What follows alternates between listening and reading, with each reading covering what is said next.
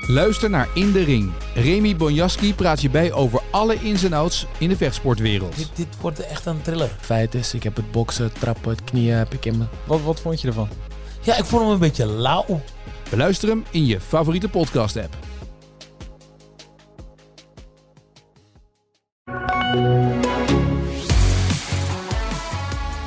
Het geheim van Red Bull, dat is niet mailen, maar lullen. Tenminste, dat zegt Adrian Newey.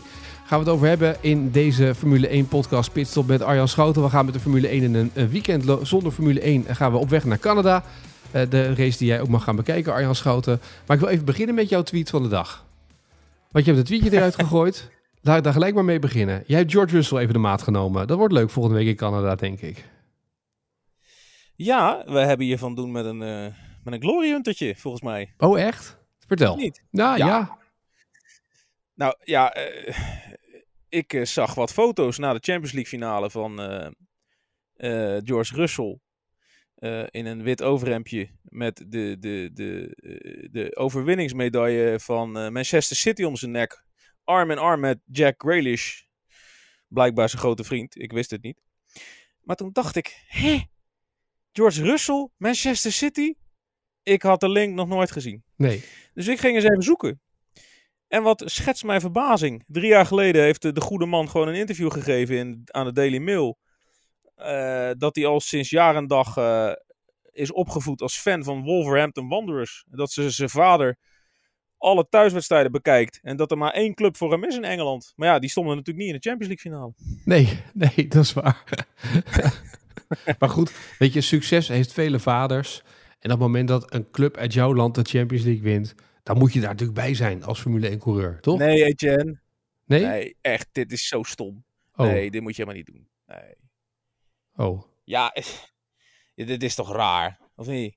Weet je, Max Verstappen die, die, die roept ook te passend op als dat hij voor PSV is. Zou toch heel gek zijn dat hij opeens... eh, Bij Feyenoord bij, de, Eh, bij de finale op- staat op van, de, van de Conference League, dat hij daar staat. Of op de Koolsingel Ja. staat. op de call single aan het hossen was na die titel. Dan maak je jezelf toch compleet ongeloofwaardig. Ja, het maakt mij verder niet uit dat hij dat wil doen hoor, maar... Ja, ik, ik vind daar wel wat van. Ja, nee, dat begrijp ik. Ik vind erg vermakelijk, dit soort dingen. Die, die vallen jou dan weer op. En ik, ik sluit niet uit dat hij er ook wel een klein vraagje van krijgt van de Britse pers. En eh, ja, dat zwengel ik dan graag aan in Nederland. hè. Zo ben jij natuurlijk, hè? Jij vindt het helemaal Ben niet ik. erg om dat een beetje aan te zwengelen. Dat geloof ik ook wel, dat je dat eh, niet, eh dat Nee. graag doet. Ja. Nee, exact. Hey, ik las een prachtig verhaal bij Sky Sports over een Adrian Newey. En dan ging het over waarom gaat het bij Red Bull nou zo goed. En Newey zei, ja, weet je, wij lullen niet zoveel. We gaan niet hele ellenlange mail sturen. Wij lopen gewoon naar elkaar toe. En als we problemen hebben, dan pakken we dat aan. En het hele team doet het op die manier. Maar wij houden niet van enorme lange mails. Is dat het geheim? Doen ze bij Mercedes hele lange mails sturen en McLaren? Nou, dat, dat idee kreeg je wel een beetje, want dat zei hij zo niet. Maar hij velt daar eigenlijk wel een oordeel over de rivalen die, eh, ja, die meer aan het vergaderen zijn dan eh, actie. Hè? Ja, dat is een beetje wat Hij hij schetst, hij schetst eigenlijk een soort beeld van Red Bull dat een soort Feyenoord is. Niet lullen, maar poetsen. Toch? Ja. Ja, hij schetst het beeld van een hele platte organisatie waar elke ondernemer trots op is. Dat iedereen, zeg maar, als er iets fout gaat of dat ze een suggestie hebben, dat ze dat kunnen melden en dat ze daar wat mee gaan doen. Eh, ja, maar ik kan me ook herinneren. eh, kijk, het is ook wel een beetje de fase waar je in zit. Ik snap dat hij het zegt hoor. Dat is makkelijk als je gigantisch domineert. Eh, maar ik kan me ook herinneren dat er een Renault-motor, een Renault-blok in die auto zat. En dat er heel veel geluld werd. Elk weekend weer. En dan vooral met een Franse delegatie. En dan stond Kamp Verstappen terecht, eh, ja, eigenlijk een beetje eh, woest en stampvoetend. dat- Want ja, de, de, de verwachtingen werden niet waargemaakt. Kijk, kijk nu eh, heb je de wind in de zeilen, hè.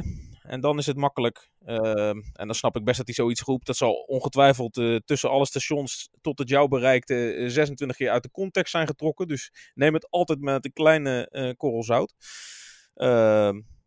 Maar nu ga jij natuurlijk vragen, zit er ergens in de, in de kern waarheid in? Nou ja, Ehm. kijk, ik vind het wel, eh, ik, laat ik zo zeggen, ik vind het bij Red Bull als uitstraling naar buiten toe passen dat korte lijnen zijn, dat ze het snel doen en dat ze op die manier proberen door te Ja. ontwikkelen. Ze kiezen er ook voor om een eigen powertrain te ontwikkelen. Dus ze hadden ook kunnen Ja. zeggen, we gaan ergens anders een, een motor shoppen. Nou, het is wel interessant, want dit was natuurlijk wel altijd zo. Hè? eh, Helmut Marko had een directe lijn met eh Dieter Matisic, die vorig jaar is overleden. Je- de vraag is natuurlijk een beetje, gaat daar nou verandering in komen? Ja. Hè, dan, zit, dan zitten we natuurlijk in een. eh, en en dat, dat, dat behelst niet alles binnen dat team. Hè, maar dat gaat natuurlijk wel, als je het over geldzaken had en dat soort dingen. Dan, eh, en over echt belangrijke ontwikkelingen en echt durven inzetten op iets. Hè, dan, dan, dan was dat heel vaak de schakel. Maar misschien, misschien bedoelt eh Nieuwit wel veel breder. Hè, dat, dat je, dat, het is ook een soort van in staat durven zijn om een, om een ja, hoe noemen de Engelsen dat? Een bald move te doen. Hè? Eh, niet, niet, niet wikken, niet wegen, niet wijfelen, maar gewoon gaan. En als je er, want natuurlijk, wij zien het allemaal maar een beetje van de buitenkant. Maar als je er eh, eh, van, van buiten naar binnen kijkt, dan heb je wel eens het idee dat Red Bull daar inderdaad een stuk vaardiger in is dan bijvoorbeeld een Ferrari. Nee, dat gevoel heb je wel een beetje. Dat, dat bij Ferrari Ja. veel meer emotie meespeelt en dat het bij Red Bull gewoon gaan is. En we zien onderweg wel waar we het kunnen aanpassen en wat we... Het is eigenlijk ook een beetje hoe ze eh, uiteindelijk Nick de Vries hebben vastgelegd na die ene race. Dat ze dachten, ja, weet je, misschien moeten die het toch maar doen. Het gesprek ging vrij vlot en daarna had die jongen een contract bij Alfa Tauri. Dat past ook helemaal in die stiel. Ja, maar dan wil ik hem wel weer omdraaien. Hè, Gasly zat in die auto en een Albon ook. En die zijn, de, de, toen is er maandenlang over gepraat dat die eigenlijk vervangen moesten worden. En dan bleef het toch maar duren. Ja. Hè? Eh, dus het, het, het- je kan het echt niet op alles loslaten. Maar ergens in, de basis snap ik best wat Nieuwie zegt. Ik denk ook dat, dat bijvoorbeeld een Max Verstappen het beste rendeert in zo'n organisatie als deze. Volgens mij hebben we dat al wel vaker ge- geconcludeerd. Eh, je moet hem niet... eh, het is geen vergadertijger, denk ik.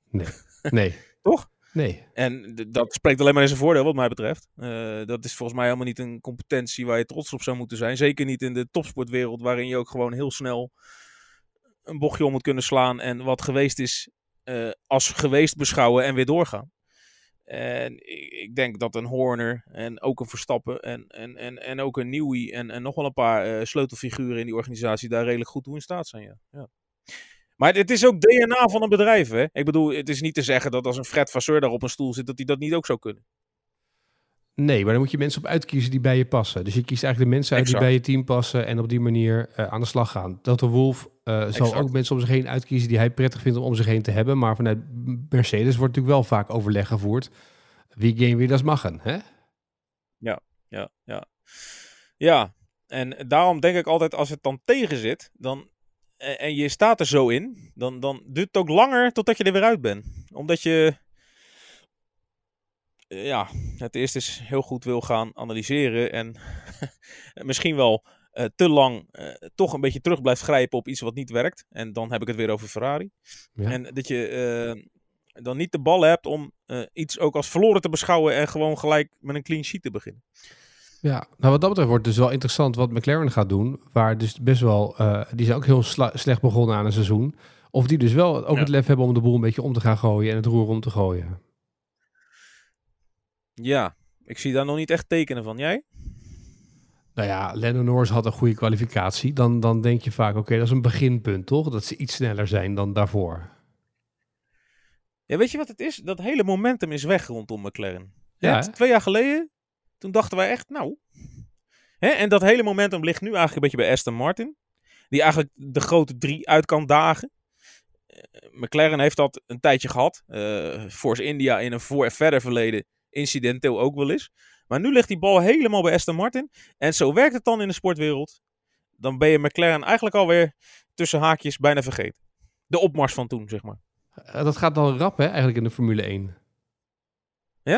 Ja, maar terecht ook wel. Ik bedoel, ja, als je er stelselmatig niet tussen staat, weekend na weekend na weekend, ja, dan is het ook niet zo gek dat wij hier eh, in deze onvolprezen podcast wat minder aandacht aan je besteden, toch? Nee, maar ik denk dan altijd in dit soort dingen dat ook hier dus het beeld van televisie weer meespeelt. Dat mensen eh, die gasten hebben gezien, dat ze ze allemaal wel sympathiek vinden. Dus dan gaat het mes, eh, de bottebel er minder snel in.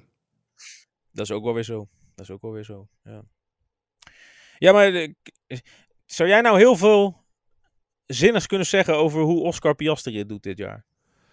Nee, maar wel hoe Lando Norris eh, steeds als soort van wonderkind wordt neergezet. Maar uiteindelijk het ook nog niet echt heeft laten zien, toch in al die jaren Formule 1. Nee, maar het is gewoon een wonderkind in een eh, niet zo wo- wonderauto. toch? Dat is het toch? Ja, ik, maar ik weet niet hoe, hoe andere teams aan hem trekken en of die daarmee bezig zijn, zeg maar. Maar Want je hoort zijn naam ook niet heel snel vallen bij andere teams, hè? Nee, maar dat kan ook ermee te maken hebben dat hij een heel lang contact heeft. Ja. En dat ze dan denken, oké, die, zit voorlopig aan McLaren verbonden. Dat was een beetje het idee dan. Ja, maar er is natuurlijk ook gewoon een soort van eh impasse gecreëerd. Of nou, nee, niet impasse is geen goed woord. Een soort van. eh, op dat gebied is het niet zo spannend. Want je hebt eh Russell, die, die. Dat wordt wel weer spannend, maar Russell die lang vast ligt bij Mercedes. Leclerc die lang vast ligt bij Ferrari. En Max die enorm lang vast ligt bij Red Bull. Dus dan is er voor Norris automatisch ook geen, geen stoeltje eh, van die koppen van die generatie. Want ik zie hem niet 1, 2, 3 naast een van die gasten. Misschien, misschien verkeerd hoor. Eh, maar ja, laat maar wel zijn. Het is natuurlijk wel, ook wel een hele ambitieuze jongen, neem ik aan. Eh, dus eh, hij kan heel leuk en vriendschappelijk met Max doen. Maar ik zie hem niet 1, 2, 3 naast, naast Max landen. Jij wel? Nee, ook niet zo snel, nee. nee. En misschien heeft hij zelf ook niet zo'n haast. Ik kan me herinneren dat hij eh, eh, vorig jaar nog eh, een verlenging heeft getekend tot 2026, 25. Voor, nou ja, de Britse pers had het over een kleine 100 miljoen. Dus dan heb je het over een, een miljoentje of 30 per jaar. 25, 30. Ja, is natuurlijk niet heel misselijk voor, ja, dat team. Ik bedoel, ja. Bij. Red Bull, als je binnenkomt, ga je dat niet, niet per se verdienen. Nee, zeker niet. Nee, goed. En, maar ondertussen, die, die, ja, wat dat betreft ook weinig veranderen. Hè? Want we hebben misschien nog even de hoop gehad dat Lewis Hamilton de flirt met Ferrari. Maar uiteindelijk is het allemaal natuurlijk gewoon puur speculatie om het gesprek een beetje op gang te houden tussen Hamilton ja, en die Mercedes. hoop heb jij gehad. Ja, Die, die, die hoop heb ik eerlijk gezegd niet gehad. Ik heb er een beetje als een buitenstaander naar gekeken natuurlijk, de afgelopen maanden. Maar volgens mij heeft Hamilton de afgelopen vier, vijf jaar echt meermaals door laten schemeren dat hij eh, niet 1, 2, 3 meer een ander shirtje aan gaat trekken. Sterker nog, hij heeft meermaals gezegd dat, hij, dat Mercedes zo in zijn DNA ver, ver, ver- verweven zit, dat hij zelfs ook wel een rol binnen die organisatie ziet als hij straks gestopt is met eh, racen. En dan maak je het jezelf wel eh, vrij onmogelijk als je dan nog één jaar eh, voor de, een, een soort ultieme kans gaat tekenen bij Ferrari. Wat toch een beetje de aardsvijand is. Dus ik zie dat niet 1, 2, 3 gebeuren. En dat was meer de wens, de vader, de gedachte, denk ja ik. nee, ik hoor het woord DNA weer voorbij komen. Dus dan eh, moet ik even dit doen. Dat doe ik tegenwoordig bij de voetbalpodcast ook. Want daar moeten we natuurlijk hebben over Ajax DNA. En dan hebben we het over PSV DNA en Feyenoord DNA. Dus dat is heel nieuw Ja. tegenwoordig. Dat iedereen. eh, Pole position en DNA is ook in het voetbal doorgedrongen tegenwoordig. Ja, dat komt ook omdat. eh, ik, moest, ik moest laatst bij jou in de podcast iets over Antwerpen vertellen. Weet Ja. je dat nog? Ja, de voetbalpodcast. Jazeker. Ik heb schijnbaar op jouw eerste vraag het antwoord gegeven. Vooraf waren er nog drie man die kans maakten op de titel. maar ja, dat, eh, dat is Formule 1 taal, hè? Ja. Die kan, eh, dat kan helemaal niet in het voetbal. Drie man. Nou ja, in Eh, het voetbal... En ik heb ook een keer pole position geroepen. Dus Ja, maar dat, dat is ik heb daarvoor al mezelf volkomen onmogelijk gemaakt in die voetbalwereld. Nee, helemaal niet. Want dit, dat, die pole position, die gebeurt de hele tijd al ongeveer. Want de een na Oh de ja? ander... Sven Mislintat heeft het al gezegd dat hij te gaan op pole position zat voor de trainersvacature. En sindsdien roept iedereen pole position. Het is echt, de laatste maanden is een soort schering en inslag. Maar waar stond Maurice Stijn dan precies in dat hele verhaal? Want die stond toch niet op pole, denk ik. Die B14? stond, eh, nee, die stond niet op pole, maar die, stond wel, die had wel het eh, Ajax-DNA, denk ik. Zo, ja, dan gooi je die er maar weer even. nou, ik, ik, ik, ik wist het niet. Maar als jij het zegt, Ja, ik, eh, lijkt me schitterend. ja maar goed. Als, eh, als Rotterdammer met een kleine voorliefde voor Feyenoord, denk ik... Doe maar jongens. Ja. Om dat uitstapje maar eens te maken. Zou, zou Maurice Stijn ook van Formule 1 houden, denk je? Dat lijkt me wel, toch? Iedereen houdt van Formule 1. Nou wij, ja. hebben, eh, wij hebben 16 miljoen Formule 1-analisten in Nederland, hè? Wist je dat niet? Ja, we hebben heel veel. En iedereen weet één ding zeker: dat, dat Max altijd eerste wordt. Dat kan iedereen ongeveer wel inkleuren tegenwoordig, hè? Dat is ook mijn standaard antwoord. Ja. Ik heb, dat is wel leuk. Ik weet niet of hij luistert, maar mijn kaasboer, Bernard... eh, een hele goede kaas trouwens. In eh, de Krimpenenwaard een... eh, ja, een... hoe zou ik het zeggen? Een... Hij staat er, oh, wacht even. nou, ja, hij staat op pole position als het gaat om kaas. Toch? nou ja, meestal staat hij ergens tussen een, een naaiboer en een worstenboer. Dus ik weet niet of het pole position is. Maar in Krimpen is het... Krimpen naar Waard is het een legende. Je moet naar Bernard. Eh, en die vraagt dus elk weekend. En eh, nog gekeken en nog genoten? Ja, ik zeg maar gewoon elke week. Ik weet niet wat je precies. Maar elke week wint dezelfde. En dan gaat hij weer. Wie, wie denk jij eh, volgende week? Ja, eh, Max natuurlijk. Jongens, hou op met die domme vragen. Etienne, hoe vaak krijg jij ze? Ja, Het is toch helemaal niet spannend dit seizoen? nee, ik krijg, ik krijg diezelfde vraag ook heel vaak. En dan denken ze, denk je dat ja, Max dit weekend weer gaat winnen? Alsof dat nog spannend is. Ik heb twee weken geleden met Marijn Ja, het verschil tussen de eerste Red Bull en, en de eerstvolgende andere eh, wagen eh, doorgenomen. Dat was 25 seconden minimaal ongeveer. Ja. Dus ja, dat maar wat denken die mensen dan? Denk jij dat Max gaat winnen? Ja, maar hoe zou je in godesnaam iets anders kunnen denken? Nou ja, ik denk eerder dat, eh, dat Max heel rap meer Grand Slams gaat binnenhalen dit jaar. En dat Max heel rap eh, misschien wel eens een, een uniek record kan neerzetten met zegens dit jaar. Wij gaan echt straks naar Las Vegas. Hè? Er staat helemaal niks meer op het spel. Nee. En dan, ja, dan, daar kan ik ook wel eh, een klein gokbudget meenemen. Want ja, wat moet je anders doen daar? Ik bedoel, ja, de verhalen zijn wel geschreven tegen die tijd. Ja, dat denk een ik ook. beetje de fruitautomaat leegspelen. Wat denk jij? Nou ja, goed, op zich, wij zijn ooit begonnen met deze podcast. En toen hadden we het steeds over dat Mercedes zo elk jaar rond de winter, of in de, rond de zomer ook wil gaan ontwikkelen voor het nieuwe jaar. Omdat ze eigenlijk alles op de Ja. rit hadden staan.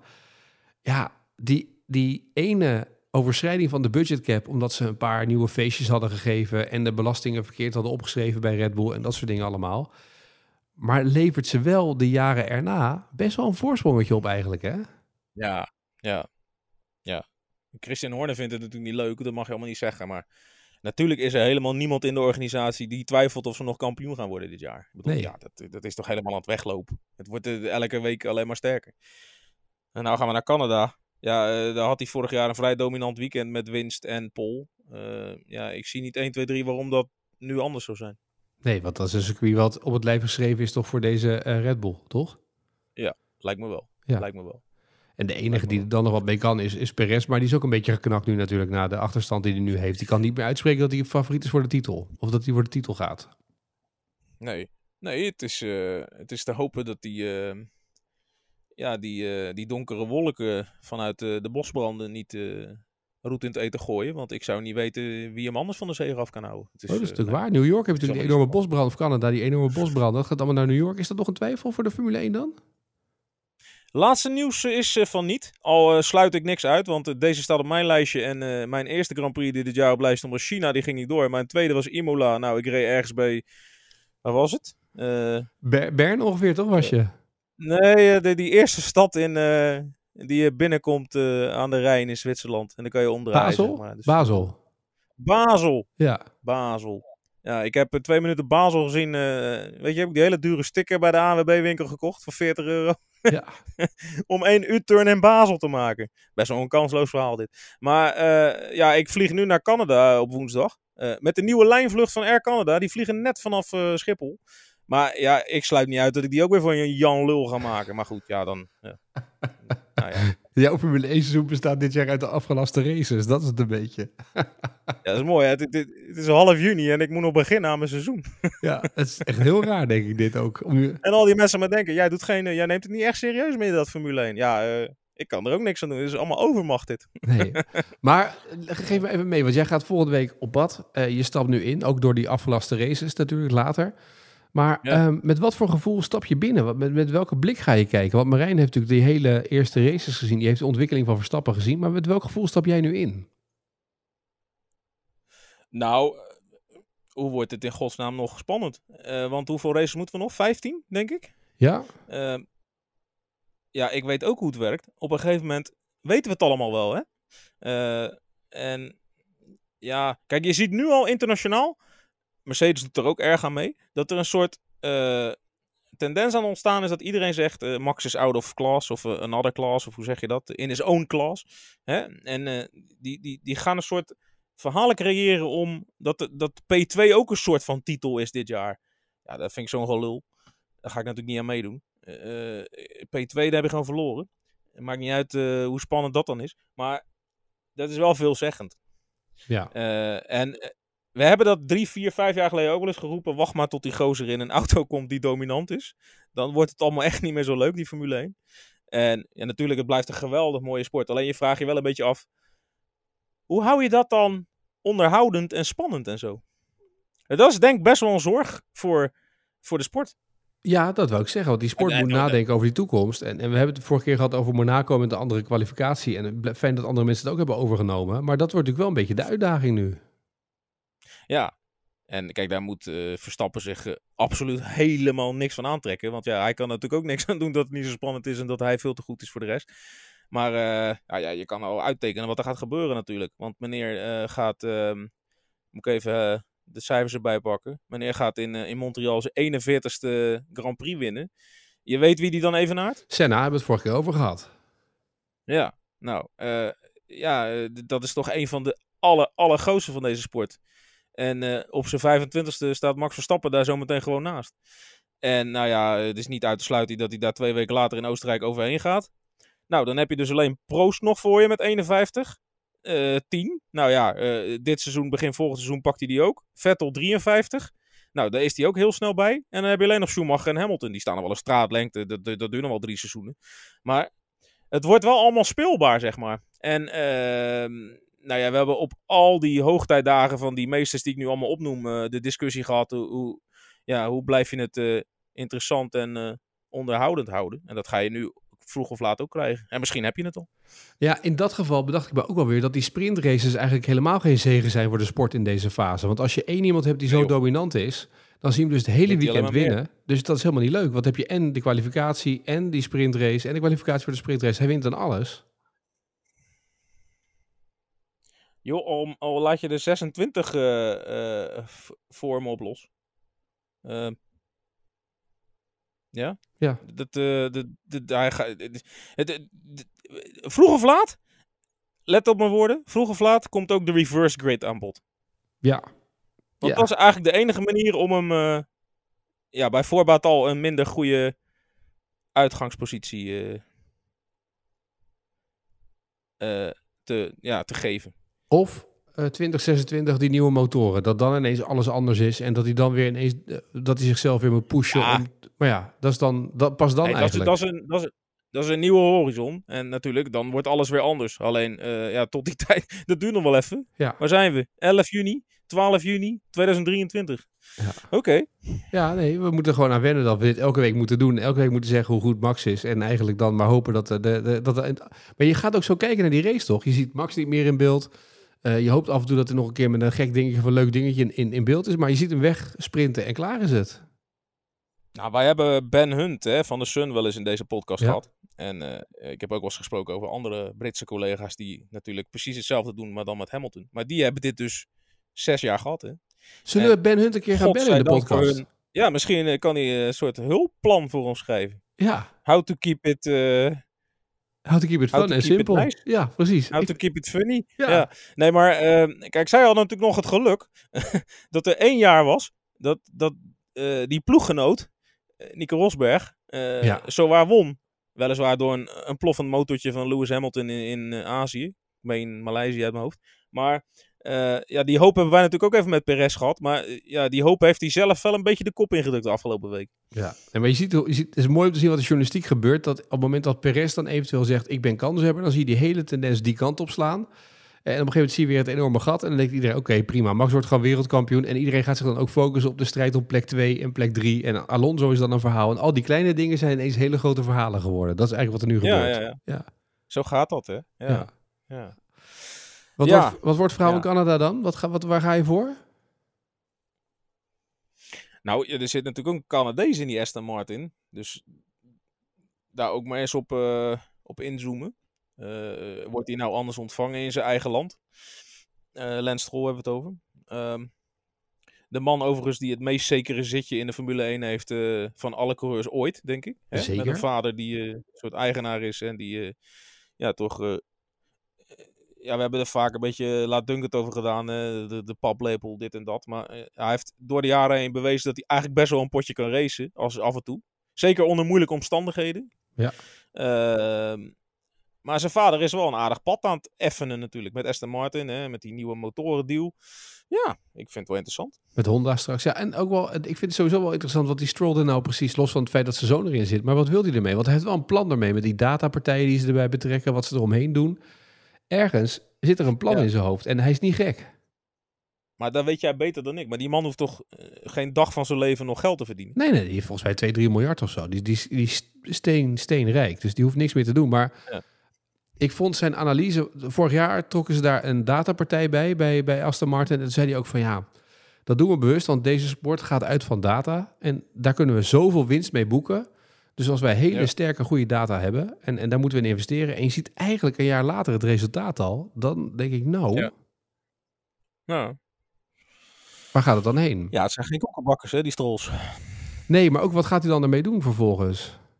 Nou, we duiken er eens in. Ja, nee, zeker. Ik vind dat wel leuk daar, hoor. Het, Ja. eh, ik, ik ben er, eh, 2019 was de laatste keer. Ik ben er even niet geweest, maar... Uh-huh. eh, ja, het leeft daar op een of andere manier enorm. We doen allemaal net of dat Noord-Amerika het nu aan het ontdekken is, hè, met al die races in Amerika. Eh, maar Canada, ja, daar, daar was het gewoon in 2015, 2016, 2017, 2018 ook al knetterdruk. En ze hebben de mooiste tribune van, eh, van de kalender, wat mij betreft. Met die U-bocht waar ze eerst linksonder onder je doorschieten en dan eh, een U-bocht rijden en dan rechts van je weer langs je heen komen. Ja, dat is echt ongeëvenaard. Dat is zo prachtig. Ja, is misschien niet het meest fantasierijke circuit, maar ik, eh, ja, ik hou er wel van. En eh, wat ik me afvroeg, eh, we hebben vaak, we hebben het vaak over Nederlanders over de hele wereld. Canada is natuurlijk het land waar veel Nederlanders naartoe zijn getrokken ooit om te gaan werken, om te gaan leven. Ja. Ja. Merk je daar, zie je daar wat van terug dat er nu, nu Max het zo goed doet dat er iets van Nederlands trots ineens op de tribunes extra komt van mensen die daar gewoon wonen en dan... Nou, is wel leuk. Ik denk dat het 2018 was. Toen had ik besloten eh, om, om vaak wandelend naar het circuit te gaan. Toen schreef ik die blogjes nog. En dan, eh, ja, dan kom je toch meer in contact met de normale fan. Die dat ook vaak doet. Gewoon uit financiële overwegingen. Omdat dat bij far het goedkoopst is. Dus ik nam de metro eh, naar die, die wereldbol die daar staat van de wereldtentoonstelling nog. En dan, dan loop je het laatste stuk over die brug. En dan zo dat eiland op. En toen ehm, liep ik daar op een gegeven moment. En toen raakten we aan de praat met inderdaad mensen met, met Max-shirtjes aan. En dat was toen in aan de andere kant van de wereld destijds helemaal nog niet heel eh, vaak voorkomend. Nu wel, en nu is het echt wel anders. Maar destijds moest je ze er wel uitpikken. Zeker in een land als Canada, wat toch echt veel meer eh, Mercedes, McLaren, Ferrari eh, ja, achtig is. Maar dat waren, ik meen, een boer en zijn zoon die geëmigreerd waren in de jaren tachtig of zo. Ik weet niet meer helemaal zeker, maar volgens mij ergens in- de buurt van Calgary of zo wonen ze. En die eh, waren inderdaad echt daarheen gekomen omdat hun Max, hè, want ze voelden zich ergens nog wel Nederlands, hun Max het zo goed deed. Ik weet nog dat Louis Dekker van NOS, die heeft daar toen een radioreportage over gemaakt, weet ik nog wel. Mooi. Ja, was wel leuk, ja. Ja. ja. Overigens heb ik nog even Dus je komt ze wel eens tegen, ja. Mooi. Ik heb ze nog even opgezocht. Eh, Lawrence Stroll, en voor de zekerheid, want ik wil het wel de feiten goed hebben in deze podcast natuurlijk. Eh, moet misschien nog even doorwerken, toch? Oh, want, want, want. Ja, zijn vermogen, hij is nu 63, hij is bijna met pensioen, kan niet, maar zijn vermogen is slechts 3,7 miljard dollar. Dus eh, ja, weet je, dat is toch... Ja, nee. Dan moet je, dan moet je toch wel, eh, ja, voor de 2 plus 1 gratis aanbiedingen gaan bij de Albert Heijn. Dat klopt wel, ja. Ja, Ja. ik denk het ook, ja. Dus dat is toch wel, eh, ja, even lastig om daar wat mee te doen. Is, is, hij nou, is hij nou die man die destijds het, het alleenrecht had op importeren van, van Ralph Lauren en Hugo Boss en zo in Canada? Of zit ik helemaal fout? Eh, hij begon vanuit Hongkong met Tommy Hilfiger en Michael Kors. oh, dat was het, ja. Daar is hij mee begonnen, ja, precies. En eh, daar heeft hij, dat, daar heeft hij heel veel mee gedaan. Ondertussen heeft hij heel veel geïnvesteerd. En eh, nou ja, zo is het eigenlijk begonnen. Ik vind dat wel een mooie vent. Die stapt dan eh, in zijn spijkerbroek. Vaak van die bootschoenen door, door die paddock heen. Ja, weet je, dat is nou echt zo'n man. Het is enorm cliché. Maar als die een deur opentrekt, dan komt er ook wel echt iemand binnen. En dat vind, ik- dat vind ik wel mooi. Vind ik ook mooi. Nou, hou mag, jij, mag jij gaan verdiepen dit weekend in Canada? Eh, en eh, zondag dan gaan wij gewoon uh, gloednieuw. Jij wil nog wat zeggen, hè? Ik mag nog wat weggeven, ja. Oh, echt? Ja. Ja. Ik heb van uitgeverij Volt, die uh, inmiddels oh, je hebt een boek van, door de jaren heen enorm veel boeken op de Nederlandse uh, markt heeft gebracht over Formule 1. Maar die, uh, oh, ik laat hem vallen ook, dat is niet goed. Klein ezelsoortje erin. Ja. Maar die, uh, die hebben de Nederlandse vertaling van uh, het boek over Gunther Steiner op de markt gebracht. En ik heb er een mogen ontvangen. en die gaan we weggeven. Ik heb er al een beetje doorheen gebladerd. Ik ga hem denk ik ook even zelf lezen op de vlucht naar Montreal. er staat heel vaak het woord fucking in. Nederlandse vertaling. Hoe vaak? F-O-K-I-N-G. De vraag is hoe vaak staat het woord fucking erin? Dat is de vraag dan die we nou stellen. ja, zo, zo moeilijk wil ik het nou ook weer niet maken. Maar weet je wat ik wel een leuke vraag vind? Nou? Um, wat is de nationaliteit van Gunther Steiner? Oh, dat vind ik een leuke. Een hele goede, ja. Die eh, vraag kan je mailen naar pitstop.ad.nl. Ho, het is ook 2023, dus ze mogen het ook allemaal gewoon naar ons twitteren. Ja, Toch? dat, dat mag ook zeker. Maar ik heb net geleerd eh, dat je de meeste interactie met je luisteraar niet op Twitter hebt. Wat jij wel vaak denkt als oude influencer op social media en op Instagram. En dan met al die filmpjes zo meteen weer als je op reis bent. Het Arjan Schouten. Maar ehm, dat... eh, maar dat, Dat heb jij net geleerd. nee, ja, ik heb dat je weer een geleerd. Dat, moeilijk workshopje op zondag. nee, ik had geen moeilijke woorden. Maar dat eigenlijk de meeste mensen mailen nog steeds. En niet iedereen zit op het platform van Elon Musk. Dus je moet eigenlijk mail als leidraad nemen om interactie te hebben met je luisteraar. Maar het mag allebei. Dus Dan merk je, dan merk je toch dat jij net even een paar jaartjes ouder bent. Dan merk Ja, je, dat verschil merk zie je gelijk. Ja. Ja. je mag ook nog per postduif reageren. Die komen gewoon ook bij mij nog aan. Hè? Ja. Dat is allemaal geen probleem. Met een Ja. ringetje eromheen. Ja, precies. Telegram. Hij heeft ook nog een faxapparaat eh, nog een fax, in zeker. kelder staan. Ja, dus uh, nou ratelen. of via Twitter. Want dat wil de grote schouten ook graag. Dus dan mag je naar Arjan een berichtje sturen. Of naar mij. Of naar ons allebei.